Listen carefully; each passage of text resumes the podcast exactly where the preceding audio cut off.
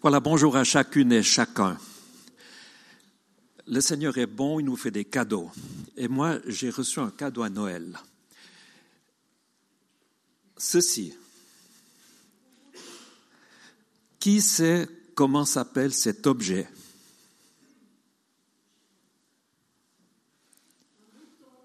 Un Un bouton de chemise. Il sera un peu gros, mais pourquoi pas? C'est décoratif. Non, c'est un tourne-pouce. Tourne-pouce. Alors, je vais vous montrer. Allez sur Internet et vous trouverez.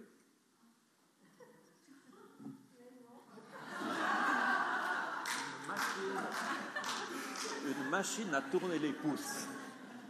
Je vais juste parler assez fort parce que je ne peux pas le faire avec le micro.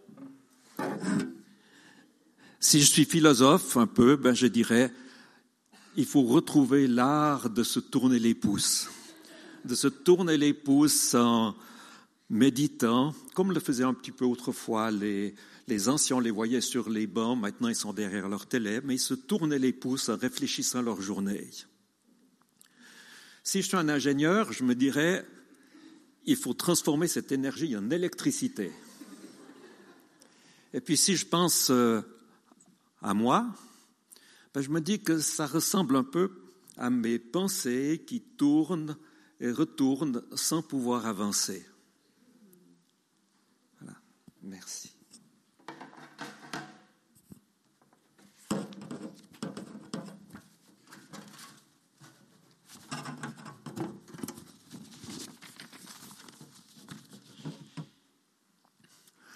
On sait que nos pensées et nos émotions partent du cerveau. Moi, je dis qu'elle porte aussi du ventre, des entrailles, des intestins. Il y a longtemps déjà, je le disais à mon médecin, moi, je pense plus avec le ventre qu'avec la tête. Pourquoi? Simplement parce que dès que j'ai un souci, chez moi, j'ai la boule au ventre. C'est très indicateur. D'ailleurs, euh, on remarque aujourd'hui que la médecine elle-même parle maintenant de deux cerveaux, des fois même de trois, de quatre, mais elle parle de deux organes principaux pour penser et pour réfléchir. Les Juifs autrefois ne pensaient pas au cerveau. Ils savaient ce que c'était puisque les Égyptiens y dépeçaient plus ou moins les personnes pour les embaumer, mais ils parlaient toujours du cœur.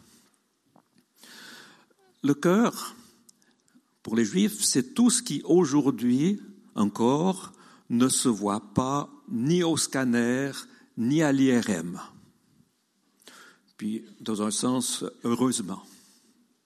On n'aimerait pas que les scanners, les IRM lisent toutes nos images. Pour les Juifs, le cœur, c'était l'être intérieur, c'était la vie affective, la vie émotionnelle, la vie intellectuelle, la vie spirituelle, les comportements, parce que c'est du cœur que viennent les comportements, c'est de nos pensées. D'ailleurs, nous aussi, on dit, si on dit qu'il a bon cœur, ça ne veut pas dire que c'est un sportif qui monte rapidement, mais c'est quelqu'un qui est généreux. Le cœur est au cœur de nous. Et puis parce que Dieu nous rejoint avec notre langage, vous ne trouvez jamais dans la Bible le mot cerveau, mais toujours le mot cœur. Et comme Dieu en parle beaucoup, il en parle 800 fois. Et puis nous, comme nos réactions humaines sont très complexes, la psychologie, les psychologues se sont penchés pour essayer de comprendre comment fonctionnait notre bobino.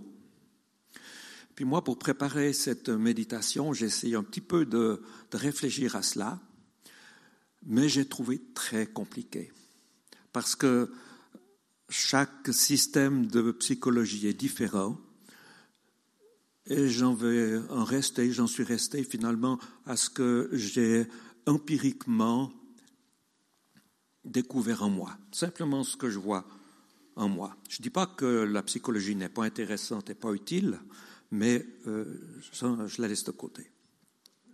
Moi, en simplification, ce que je découvre, un, j'ai mes raisonnements, ce que je calcule, ce que je pense, ce que je choisis de manière consciente. Deux, il y a mes émotions. La joie, la tristesse, la paix, la colère, l'amour, la jalousie, la reconnaissance. Et ces émotions, elles montent un peu spontanément en fonction des circonstances, en fonction de ce qui se passe autour de moi. Troisièmement, il y a les pensées, ces pensées qui peuvent me traverser l'esprit n'importe quand, à n'importe quelle heure, dans n'importe quelle circonstance.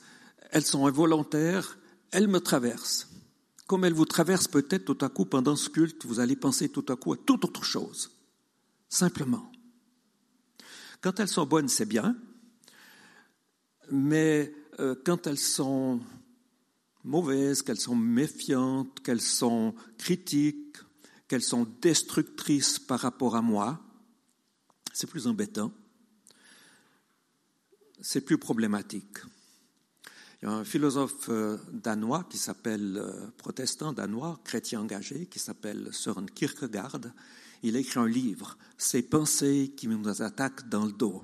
Et je trouve que rien que le titre, je n'ai pas lu tout le livre, rien que le titre suffit ces pensées qui nous attaquent dans le dos. Et puis au-delà, venant vraiment de l'extérieur, venant du Seigneur, venant de Dieu, il y a le Saint-Esprit qui vient et qui m'habite, qui a une part importante ou qu'on veut lui donner importante en nous. Alors sur les 800 euh, passages qui parlent du cœur, je vais en retenir juste deux ou trois. Et je constate premièrement que Dieu place la barre très haut, très haut. Qu'est-ce que Dieu attend de mon cœur? Seigneur dit, Jésus dit, tu aimeras le Seigneur ton Dieu de tout ton cœur, de toute ton âme, de toute ta pensée et de toute ton énergie. Pour moi, c'est mission impossible.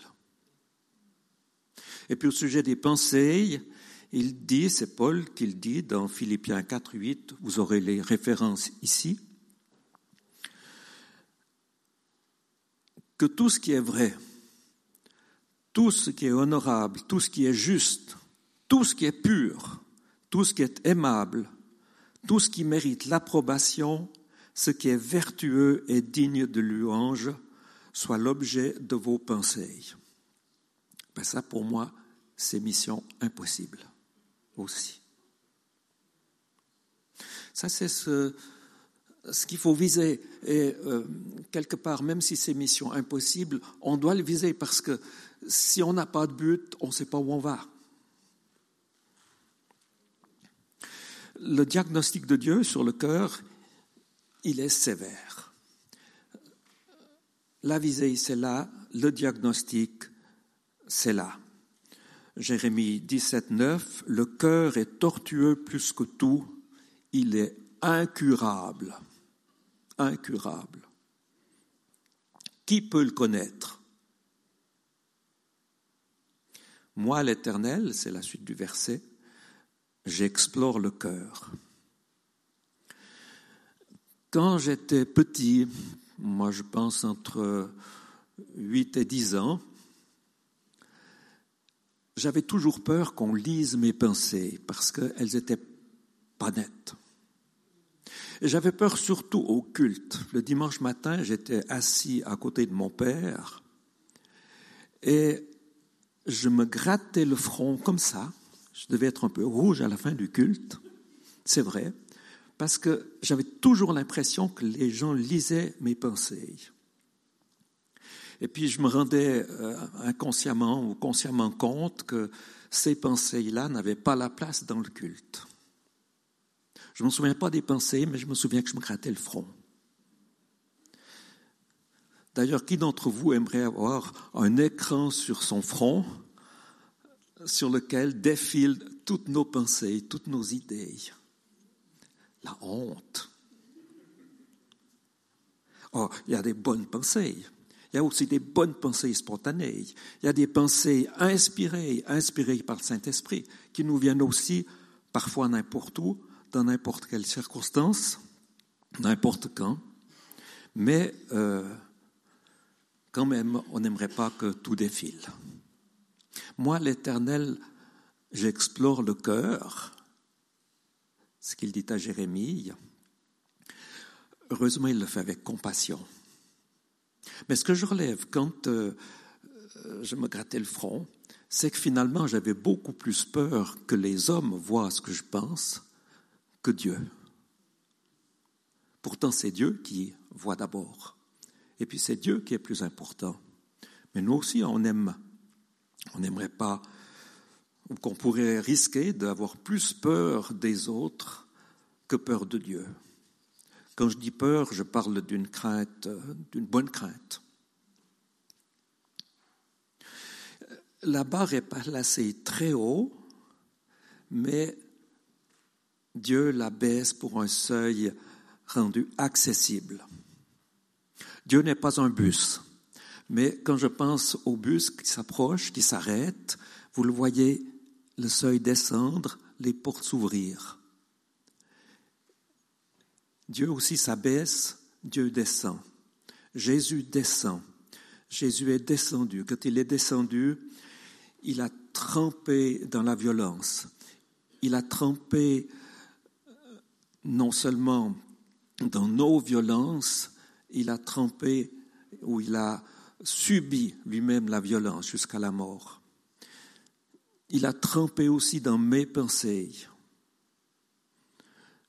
celle qu'il honore, celle qu'il déshonore, celle que j'aimerais, il a trempé aussi dans celle que je n'aimerais pas avoir, celles qui me font honte. Et puis il a demandé à Dieu la grâce. La grâce pour nous, la grâce pour les violences, la grâce pour les pensées. Quand il dit Père, pardonne-leur parce qu'ils ne savent pas ce qu'ils font, Jésus ne pense pas seulement à ceux qui l'ont crucifié, à ses bourreaux, mais il pense aussi à toutes nos pensées, toutes nos actions. Elles sont là dans ce pardonneur, car ils ne savent pas ce qu'ils font. Et puis il y a un pouvoir de transformation. Il y a un seuil accessible, un pouvoir de transformation.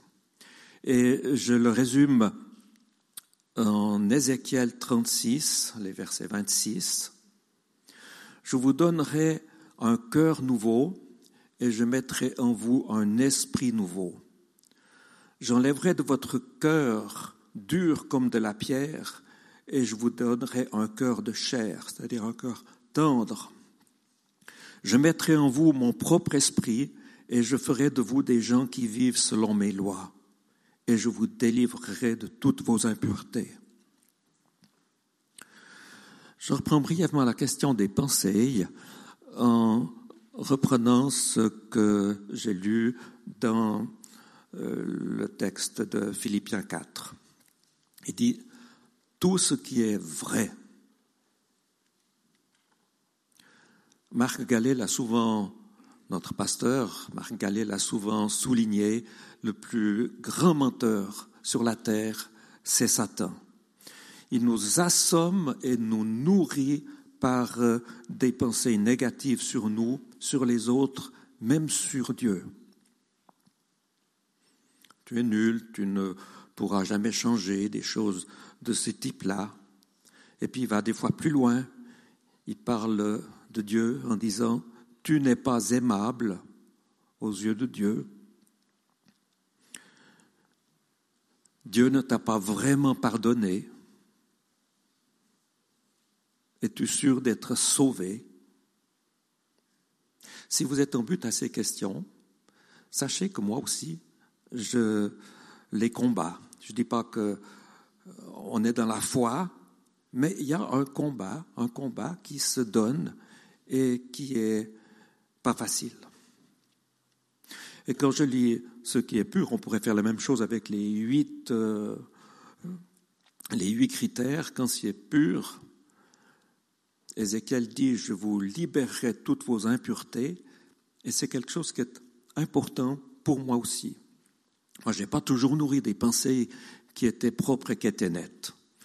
Euh, plus jeune, j'ai laissé mon imagination courir là où elle n'aurait pas dû courir. Et quelque part, ça a nourri ma pensée et euh, ça affaiblit ma foi, ça m'a affaibli spirituellement et entraîné dans des combats de pensée difficiles. Heureusement, le Seigneur fait grâce. Et puis, il a fait grâce aussi. On dit que de deux chiens qui se battent, celui qui gagne, c'est celui qui est le mieux nourri.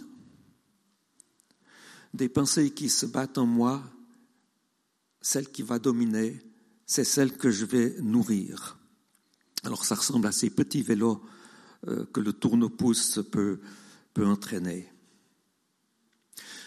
Certes, Myriam l'a rappelé, Dieu nous voit purs, Dieu nous voit saints, Dieu voit nos pensées propres, mais c'est nous qui en souffrons. Ce n'est pas Dieu qui en souffre, il en souffre dans un certain sens, mais au travers de Christ, il nous voit propres, il nous voit purs, il nous voit blancs, il voit nos pensées blanches parce qu'elles seront purifiées. Mais nous, on peut souffrir. Alors j'aimerais donner quelques pistes pour faire euh, face à cela. D'abord, ça va vous sembler banal, mais euh, vous y attendez la parole de Dieu. On a une génération qui est bourrée de médias, suralimentée et qui perd la parole de Dieu. Pourtant, Jésus a prié pour nous, pas seulement pour ses disciples, parce qu'il le dit, je te prie pas seulement pour mes disciples, mais pour le monde. Donc le monde, c'est nous. Il dit, sanctifie-les par ta vérité, ta parole est la vérité. Vous connaissez tous ce texte. Mais c'est intéressant, Jésus demande trois choses. Il prie trois choses. Il dit sanctifie-les. C'est-à-dire, dans le cadre de ce qu'on partage ce matin, débarrasse-les des mensonges qui les trompent et des saletés qui polluent leur cerveau. Sanctifie-les. Il dit sanctifie-les par ta vérité. C'est la vérité divine. Incruste dans leur cerveau la vérité au lieu du mensonge. Des mensonges de la société, des mensonges euh, intérieurs, des mensonges de Satan. Et puis il continue en disant, ta vérité, c'est ta parole. Il y a beaucoup de choses dans sanctifie-les par ta vérité. Ta vérité, c'est ta parole. La parole de Dieu, la Bible, c'est aussi le Saint-Esprit qui l'interprète ou qui nous parle ou qui nous révèle quelque chose. Je suis certain que nous avons tous, et moi j'en ai, des choses à éclaircir, à recentrer dans nos pensées dans notre monde bourré d'idées, nous avons besoin urgent de nourrir nos pensées par la parole de Dieu, par des choses saines.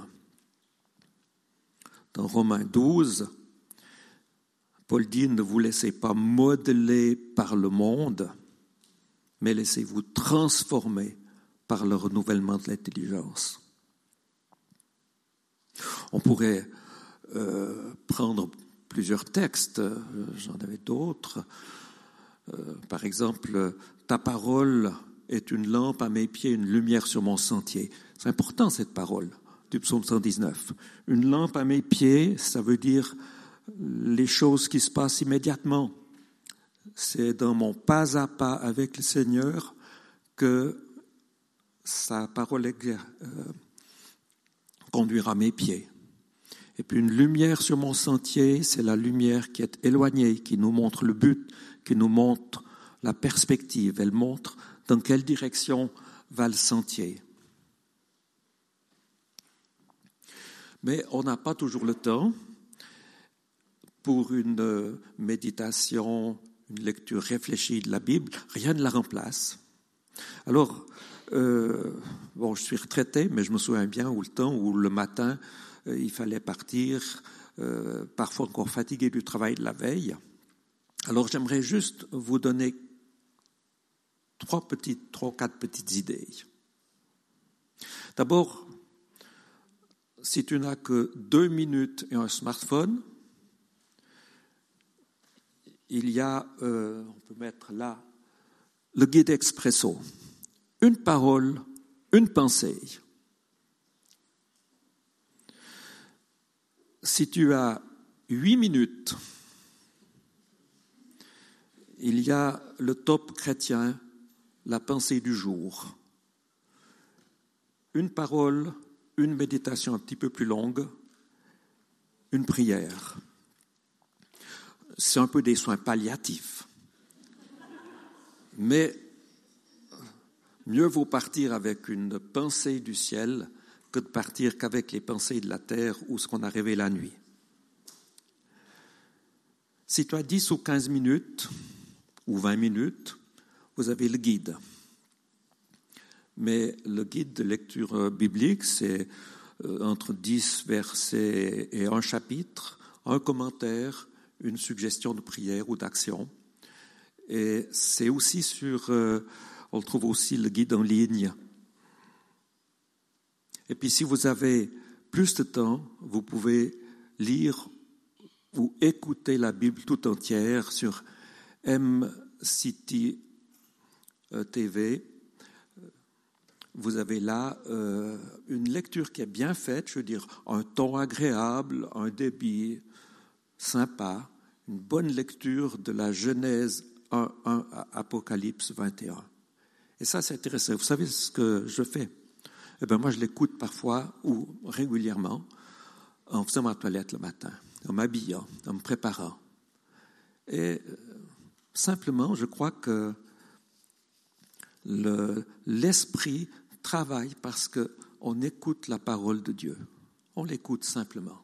Puis il y a des choses qui se rappellent, des choses qui reviennent, des choses qu'on avait oubliées, puis qu'on rentend tout à coup. Et puis enfin, apprends à mépriser, euh, maîtriser, pas mépriser, pardon, maîtriser, éduquer tes pensées. Alors comme mes pensées voltigent beaucoup, j'ai choisi comme, stratégie, ou j'ai pensé à cette stratégie que je mets en pratique. Je vous l'avais partagé euh, rapidement, et je serai encore plus rapide, euh, il y a une année, en janvier 2022, euh, dans les partages du matin. Je la résume. C'est pratique, c'est pas un texte biblique qui nous le dit. Moi, j'ai au moins quatre choses à maîtriser. Mes actions, mes sens, ma langue, mes pensées. Et j'ai compris que je ne pouvais pas m'attaquer à mes pensées si je ne m'exerçais pas sur ce qui était plus facile. Alors le plus facile, c'est mes actions. C'est mes mains qui gesticulent toujours. Euh, si je suis fâché contre quelqu'un, par exemple sur la route, puis que j'aurais envie de, de baffer quelqu'un, je peux retenir ma main. C'est pas très difficile. Mes sens, en particulier mes yeux et mes oreilles, parce que je ne suis pas très tenté par l'odorat, je peux les maîtriser, mais c'est déjà un peu plus difficile. Mes yeux, je peux les fermer, mais sur la route, c'est pas bien, euh, ou en ville, c'est pas bien, mais je peux les détourner, et je, je le fais parce que je suis en prise avec moi-même, les détourner de ce qui peut m'agresser, ce qui peut me tenter, ce qui peut euh, quelque part alimenter les pensées que je n'aime pas et que je ne veux pas, que je refuse, mais qui huit, me viennent quand même. Les oreilles aussi. Euh, je ne peux pas les bouger comme un éléphant, mais je ne peux pas les fermer comme les yeux, mais je peux m'éloigner aussi et ne pas chercher à écouter des critiques ou des choses qui quelque part, m'alimente, mais d'une mauvaise alimentation, d'une, alimentation qui n'est pas saine. Ma langue, ça c'est le plus difficile. Je pense que c'est le record chez moi du nombre de fois où j'ai regretté d'avoir parlé et où j'ai regretté d'avoir rien dit. C'est beaucoup. Vous voyez, les gestes, c'est facile. Les sens, un peu plus difficile. La langue, c'est très difficile. Et puis, les pensées, c'est encore le plus. C'est Jésus qui les purifie, mais c'est moi qui choisis comment je vais les alimenter. Et je remarque que mes pensées se nourrissent de ce que je dis, de ce que je vois, de ce que j'entends. Euh, ce que je dis, si par exemple je dis du bien de quelqu'un, si je vous bénis, ou si je dis du bien de quelqu'un, même peut-être que j'aurais pas spontanément envie de le dire, quelque part ça passe par mes oreilles, ça passe par mon cerveau, et je nourris mon cerveau. Si je prie, c'est la même chose quelque part, je nourris aussi mon cerveau. Et c'est ce que j'appelle, euh, pour moi, éduquer mon cerveau, éduquer mes pensées sur des fondements solides, sur les fondements qui représentent un renouvellement de la pensée, comme dit Paul.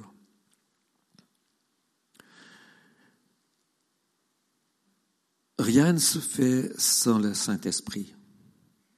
Mais le Saint-Esprit veut habiter en nous et il veut me transformer.